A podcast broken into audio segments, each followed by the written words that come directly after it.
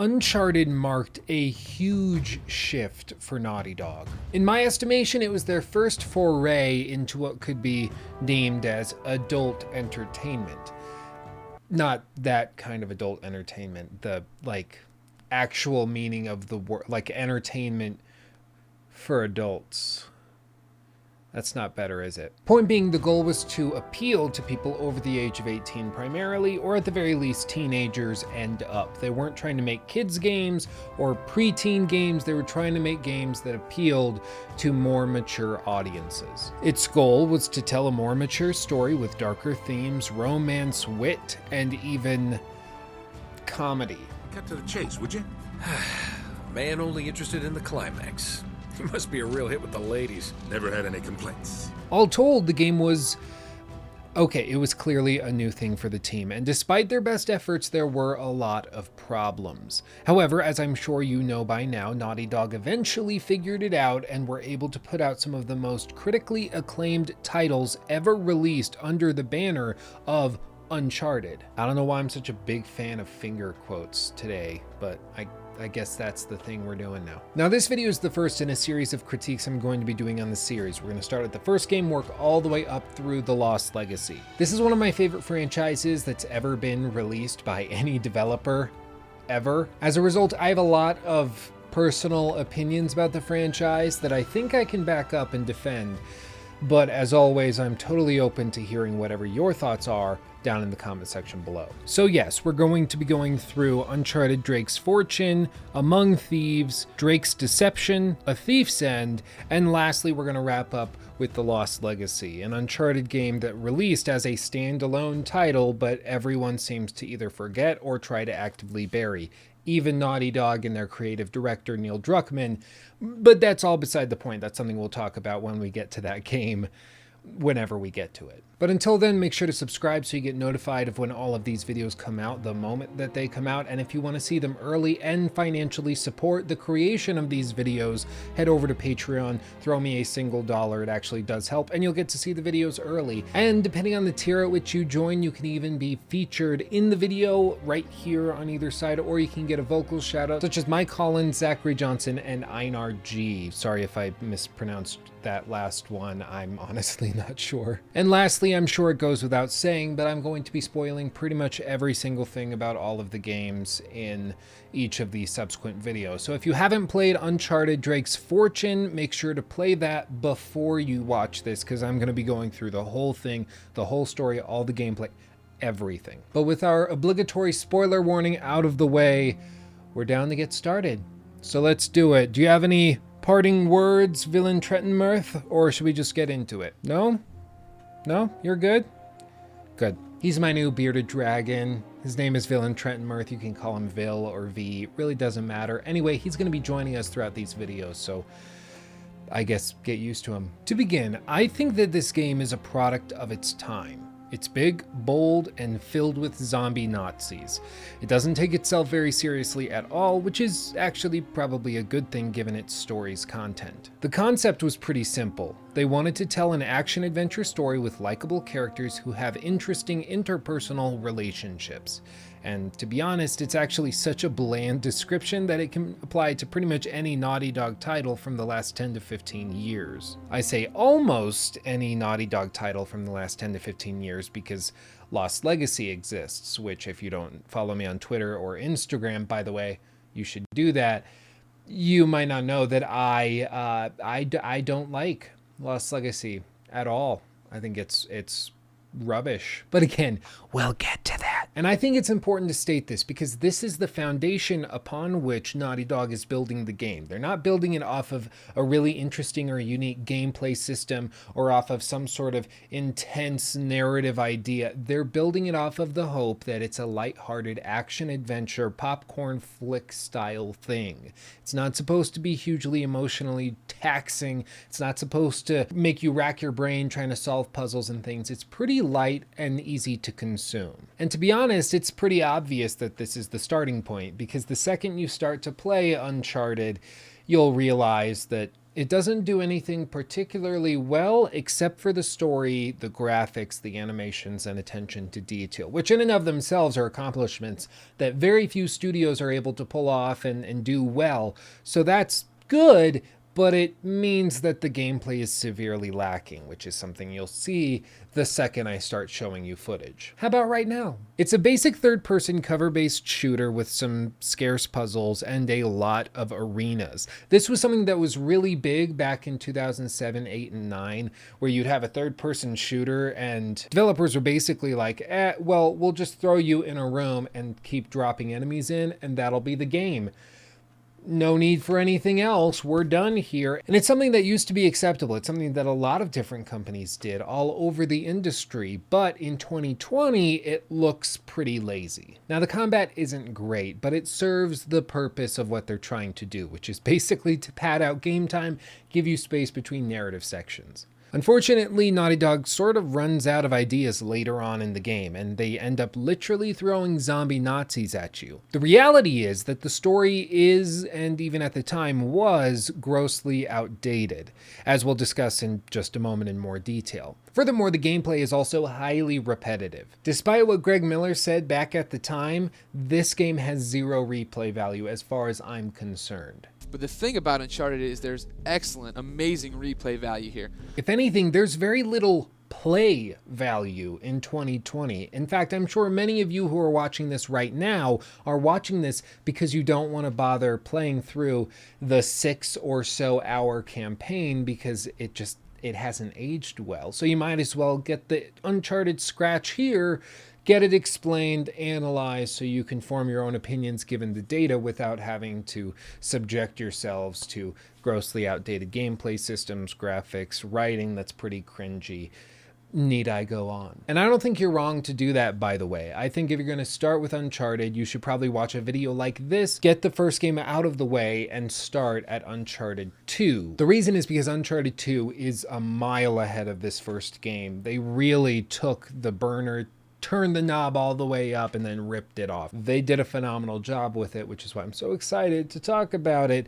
Again, subscribe if you want to get notified of when that comes out. Now, at the time, I'm sure that this game was groundbreaking and majestic in every way possible, but right now, heading into the next generation of gaming consoles and amazing technology, we've frankly outgrown it, and I don't see a problem with people absorbing its story, its message, its design passively through a medium such as a video, as opposed to playing it yourself. But what exactly is this game even about? Well, sit back, we're to break it down, go through the whole thing. Now, as I said before, the goal of this game was to be an action flick. It was supposed to be lighthearted and easy to consume. After all, the main inspiration, according to the developers, were things such as Indiana Jones, National Treasure, and Tomb Raider. And the first game is actually a pretty even split across all of these. You can see that they were trying on all sorts of different hats and seeing what worked. And by the time they got to the second and third games, they really got into their groove and knew what they were going to do for the games moving on. The opening scene of the game confirms this. There's some light jokes and jabs, and it's all pretty fun, nothing particularly hilarious, but it sets the tone. Immediately after this, a gunfight breaks out. Apparently, pirates are storming the ship, and Nate seems very used to this. He doesn't really freak out at all. And because of this total lack of panic on Nate's part, you can infer as the viewer that he's done this before this is not a new occurrence. He's used to dangerous situations and he seems adequately capable of dealing with them. However, there are a few implications to this that you have to consider at the outset. Either he's totally insane and a murderous psychopath, he's killed so many pirates that he's totally desensitized to it, or we're not supposed to think about it at all and rather just enjoy the ride. And I think that the latter is probably the case. It's the same debate that's been had time and time again over something called ludonarrative dissonance, which is a term that was coined in a paper a few years back. Basically, the idea behind it is that there's a character who, in cutscenes, is a very loving, caring individual who's supposed to be the good guy, and then in gameplay sequences, he's massacring hundreds or thousands of people, seemingly without any remorse at all. The question is how do you resolve these two dichotomies, these two polar opposite things? Into a cohesive character. For many people, they aren't really able to do that. They just have to sort of compartmentalize everything. This is the gameplay sequence, and then the cutscenes are where you actually see how people work, what their true nature is. It's an interesting discussion, but I think at the end of the day, the developers are counting on you just sort of passing it from one ear out the other. Don't think about it too much because again, it's it's a video game, you know. It's the classic excuse. If something ridiculous happens in a movie and you start to get upset that that doesn't make any sense and then the person sitting next to you just whispers over, "It's just a movie." It's the same exact thing. It's the get out of jail free card that lazy writers have been using for decades. I get it, I understand why, but it's something that I hope to see Naughty Dog actively take steps to resolving in future titles because it does really start to butt heads with the character development that they're trying to put forward. And you'll see this the more we break down this game and analyze it, critique it throughout this video, and even in future videos when we go through the rest of the series these games are not built in a way where they can withstand immense pressure being placed upon them. They're meant to be lighthearted, and as a result, if you try to inflict any sort of literary pressure or anything, analytical pressure, they collapse instantly. It's like trying to do a literary analysis of Barney. It just doesn't work because it wasn't written or created to be analyzed in that way. But the point is that, in my estimation, you're supposed to take everything that this game throws at you with a grain of salt the size of a cantaloupe. And the brilliant thing is that this does get Naughty Dog out of a lot of critical trouble because they can always just revert back to this excuse. Do you have an issue with zombie Nazis coming out of nowhere in the third act of the game? Well, don't worry about it. It's a cheesy action flick. Get over it. Do you not like Nate killing hundreds of pirates in just six to eight hours of gameplay time to get some treasure that he doesn't actually end up keeping? Well, it's just a game. Stop whining. See, it can kind of be used for everything, but there are some problems I don't think it excuses. A lot of them in the form of gameplay, but don't worry, we're going to get to that in just a bit. So the game starts with Nathan Drake, a self described treasure hunter pulling a coffin from the ocean. It's supposed to house the remains of Sir Francis Drake, who is Nate's namesake. However, inside there is no body, but instead there's a diary describing the location of El Dorado. And in case you don't know, El Dorado is basically just a generic term that translates directly to the golden one. It's been used to describe everything from the city of gold to a king who had a gold throne to a gold statue. It, it can really mean almost anything that is gold and is singular. Now, after finding this diary, pirates attack Nate and Elena, as we discussed earlier. Now, Elena is the reporter and journalist that's with Nathan in this moment. She's filming a piece for some report who knows? They don't ever really go into it in much detail. What we know is that she's a journalist, and that's what she's doing because journalism. Now, this sequence serves as the game's combat tutorial, and it introduces you to the one type of shooting and level design that this game will use from start to finish arena cover shootouts. It works okay, but playing nowadays, you'll notice immediately that we've come a long way.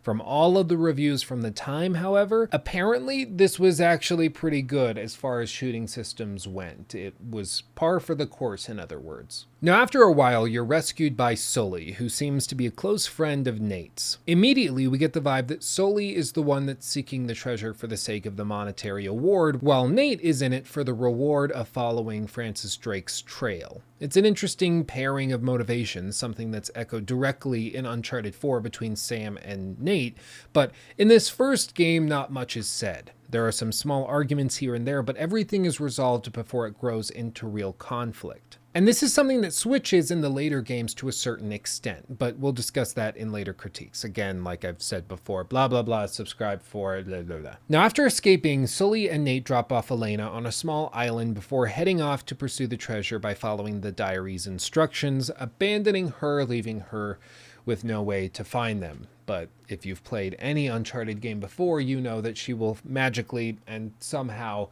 make a reappearance shortly. I just paused to check the script. Look look at Vil. What are you doing? He's just running back and forth in the background of the video. He's meant for the camera. He just wants to get on camera. That's what it is. attention hog. After this, Nate and Sully find out that El Dorado is not actually a city of gold or anything close. It's actually far more underwhelming. Instead, it's a large idol that's covered in gold and diamonds. And this is actually something they're going to do a lot in the series. They talk about this massive treasure, and it's pretty much always remarkably underwhelming across the board. The only real exception to this could be the treasure in Uncharted 4, but we'll get to it. After a bunch of platforming and exploration with our old buddy and pal Sully, I almost said Sally. Nate and Sully come across a U boat, and it's been landlocked somehow and is actually really impressive. It's the first truly memorable set piece of the series as far as I'm concerned. This picture has been permanently ingrained in my mind, as I'm sure it is in many people's minds who played it at launch. And I gotta say, Naughty Dog is really good at this. They design these beautiful vistas that don't look like they should be possible with current technology, but they always manage to pull it off. And this will not be the only time that this happens in this game. Considering that they released this game in 2007, 7 for the PS3, it's really damn impressive how far they're able to come throughout the generation. I mean, bear in mind, The Last of Us released on the exact same hardware that this game is releasing on. That's silly. But all that is beside the point. Nate decides to explore the U boat, and Naughty Dog shows off some really impressive animation and scripting during this sequence.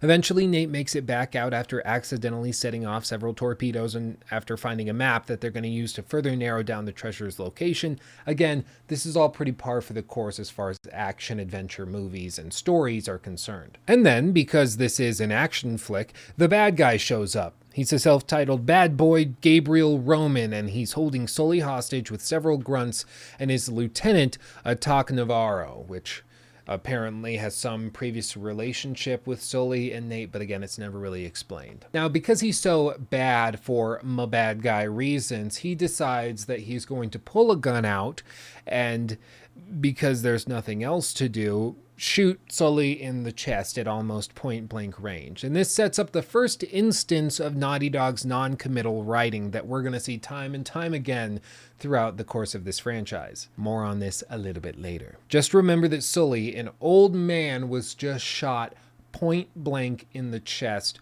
while wearing what is effectively a Hawaiian shirt. Remember that. Now, despite this, Nate escapes, and we head to another island that's been outlined in the map and diary that we've obtained up to this point. And here, Naughty Dog pairs Nate back with Elena, who has rediscovered him somehow again, they do this time and time again in all of these games. Elena gets separated somehow or isn't participating and then magically makes a reappearance. And I don't actually have a problem with this. I really like Elena, to be perfectly honest, as a character. I think she's well performed, well written, etc., etc. Compliments. My point is that when she comes out of nowhere for seemingly no reason, it really does come off to the player as though they're just pulling her, placing her here because they need somebody to pair off with Nate. I get it. I understand it. I think it's necessary because in these games, you'll notice that Nate is almost always paired with somebody else. This allows him to have banter back and forth with them, to talk with each other. That builds the characters. It helps with more complicated puzzles and things it works across the board. It's a good thing. But sometimes they're kind of lazy with how they justify those other characters arriving. Now, once they've reconnected, Elena insists on completing her journalism project, and Nate insists, on the contrary, to continuing the pursuit of the treasure. And eventually they realize that this actually could work in tandem. She could document him going after the treasure it helps both people. Furthermore, you would expect Nate to feel extreme guilt or sadness over the death of Sully, his effective business partner, somebody who's apparently known since he was very, very young. That's all we've been told at this point in the story but they don't really address it very much. They have a couple lines where he throws off sort of a, a, sad memory of Sully, and then they go about their business. I would have expected at least a dedicated scene where they pontificate and elaborate on Nate's inner feelings about the loss of Sully, somebody who's very close with, who just got murdered in front of him. But again, this is Naughty Dog's first foray. You wouldn't expect them to nail it on their first attempt out. But I can guarantee you, if this game were remade today, there would be a sequence like that. Now, they decide to fly to this new island, but once they get close, some random mercenaries who are employed by Gabriel Roman decide to start shooting the plane down because That's a rational response. Now, this also bears the question if you are flying into what you thought was a pretty desolate island in a plane, and then you start getting attacked with anti aircraft missiles and mortar fire, you would assume that a rational human being would look at that and say, hmm, I might be outnumbered here. This might be a bad idea even if I need to search for some little idol that's going to be worth a lot of money, maybe I should come back with reinforcements because clearly I'm outnumbered. Not Nathan Drake. After all of these shots come in, he decides to parachute out of the plane with Elena. The plane blows up and they are left separated and stranded. I I yeah. But again, if you have a problem with this sort of hyper irrational decision making that Nate is employing, you can always just say, well, it's a video game or eh, it's supposed to be an action flick. Again, you can just swat it off like a bug. It doesn't matter. Just uh, don't think about it that much. It's just play the game. Just play the game. You can do it with pretty much anything. Now, after they've bailed from the plane, this is the first time in the game when Nate is alone and when the player is free from another NPC. And unfortunately, this is where the game starts to crumble under its own weight. And it's because Naughty Dog didn't really have a lot by way of gameplay systems to hold up these big gaps between narrative beats. All they really have are shooting galleries and some light puzzles. Guess what? These suck. They suck now, and in my opinion, they sucked just as much in 2007.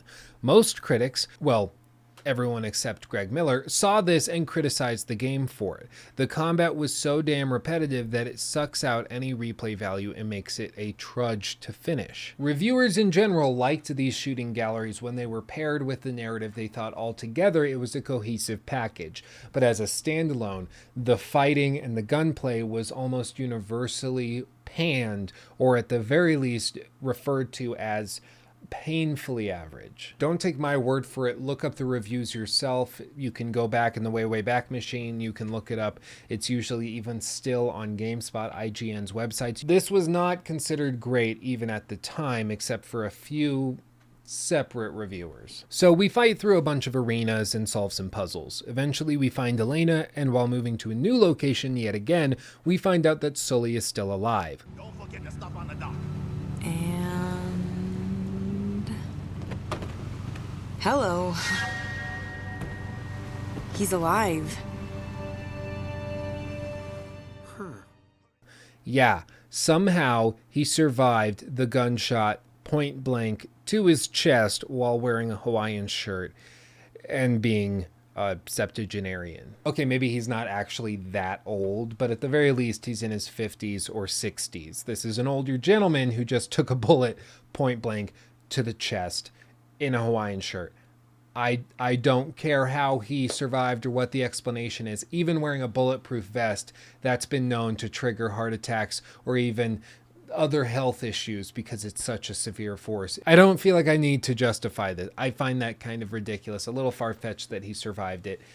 Whatever, it's a coincidence. Again, it's a lighthearted action flick. Don't think about it, right? What's even more infuriating about it is that we find out later that he was saved when the bullet hit a small book in his pocket. But Nate doesn't know this at the time, and as far as he can tell, it looks like Sully is helping the bad guys. So, as far as he's thinking, it might be that Sully was shot with a fake bullet to fake Nate out, get him to lead them to the next location, at which point Sully is going to help them get the rest of the way there. We find out later that Sully survived by the way of this old book that was in his pocket that somehow made him impervious to bullets, and now Sully is trying to slow down the bad guys so Nate has time to find the treasure before they do. And this is another trope of action movies. I don't know if you've noticed it before, but the bad guy is always incompetent and incapable of finding the treasure by himself. He always needs the good guy to help him find it. Why can't we have an action flick or a game where the bad guy is the one that's way better at finding the treasure than the good good guys, and the good guys are having to try to steal the secrets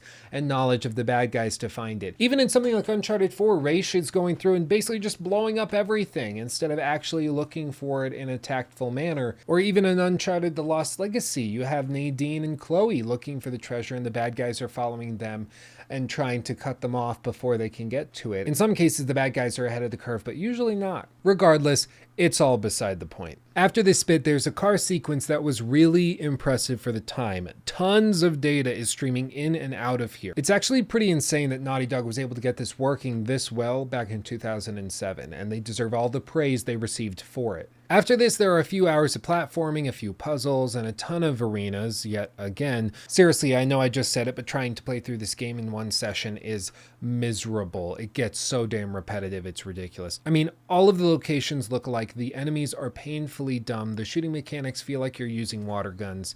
It gets so old so fast. Eventually, you find the body of Captain Drake, realizing that he died on the island while searching for the treasure or doing something with the treasure. You gotta love coincidences, right? Then we see a bunch of zombies.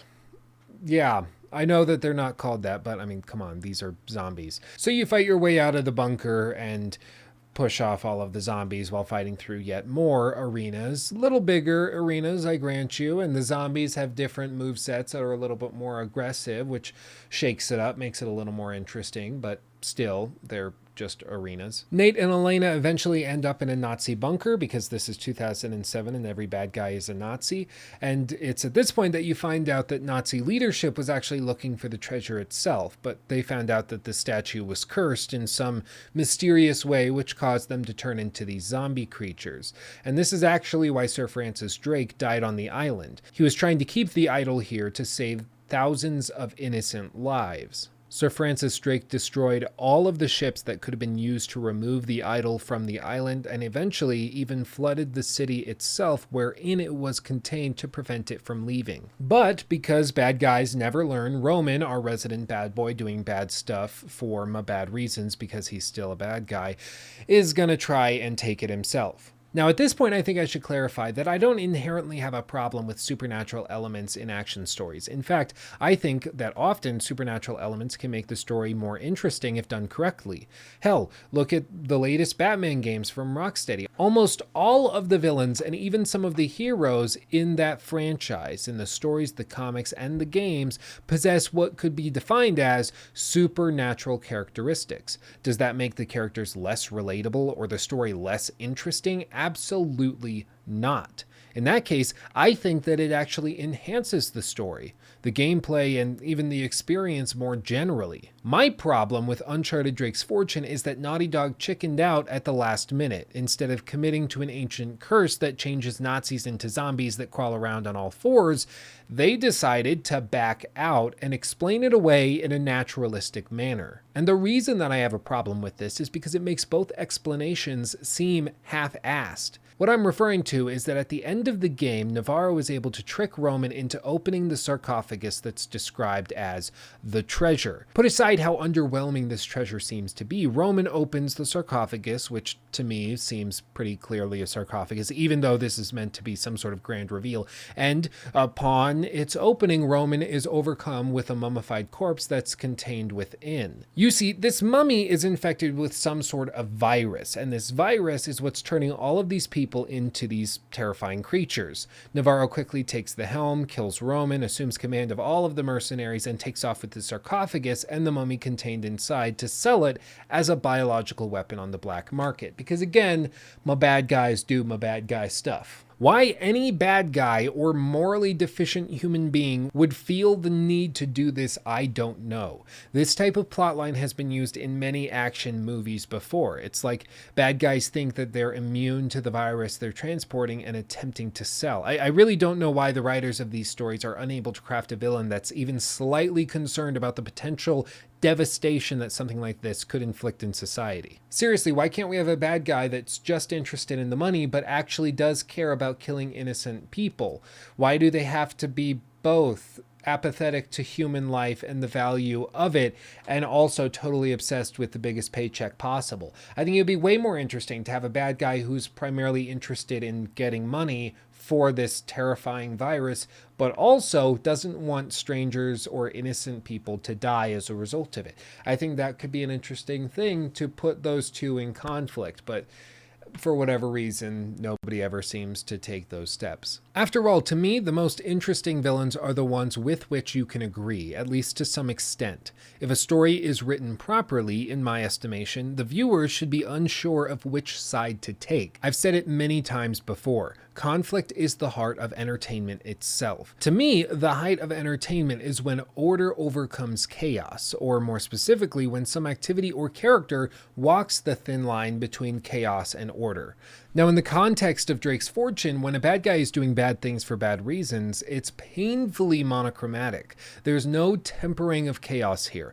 This is one sided entirely. Bad guy wants to do a bad thing because he's bad and wants money because he's bad. It's a tired trope that makes its way through not just video games, but also novels, films, and popular culture more broadly. I accept that money is a motivating factor for many people, even most, but in the context of a story, that being the only motivation or driving factor for anyone's choices is lazy. People are more complicated than that.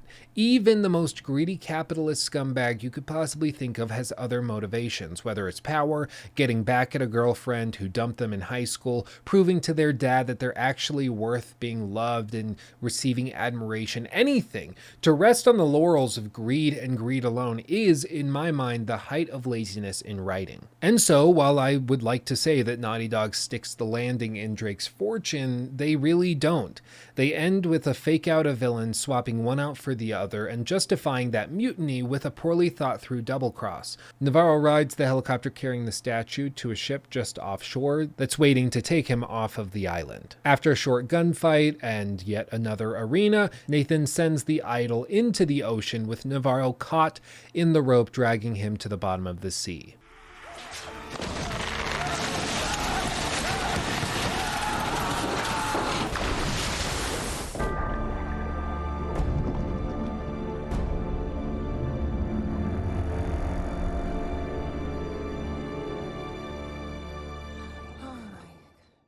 Sully shows up out of nowhere and takes Elena and Nate off of the island with several large chests of treasure at their disposal to fund whatever adventure comes next. And that's it.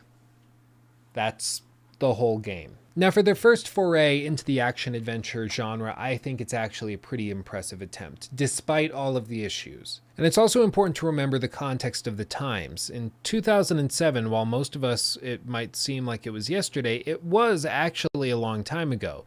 The Xbox 360 and PS3 had just launched and were less than a year old. George Bush was still president, and American Idol was at the top of the TV charts. Video games have changed a lot since then. They're much more cinematic now, and they demand much better writing than we received back in the late 2000s. Most of that has been driven, actually, by Naughty Dog themselves. And I think that's the legacy of Drake's Fortune. It laid the foundation for what was to come, and what was to come were some of the most impressively interactive and engrossing video game narratives, performances, and presentations that the world had ever seen.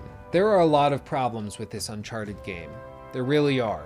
Most of them gameplay related. They try to salvage it with some extra little things where you can collect little trinkets that you find hidden in crannies of levels, or they try to have secret dialogue options if you're standing in certain locations.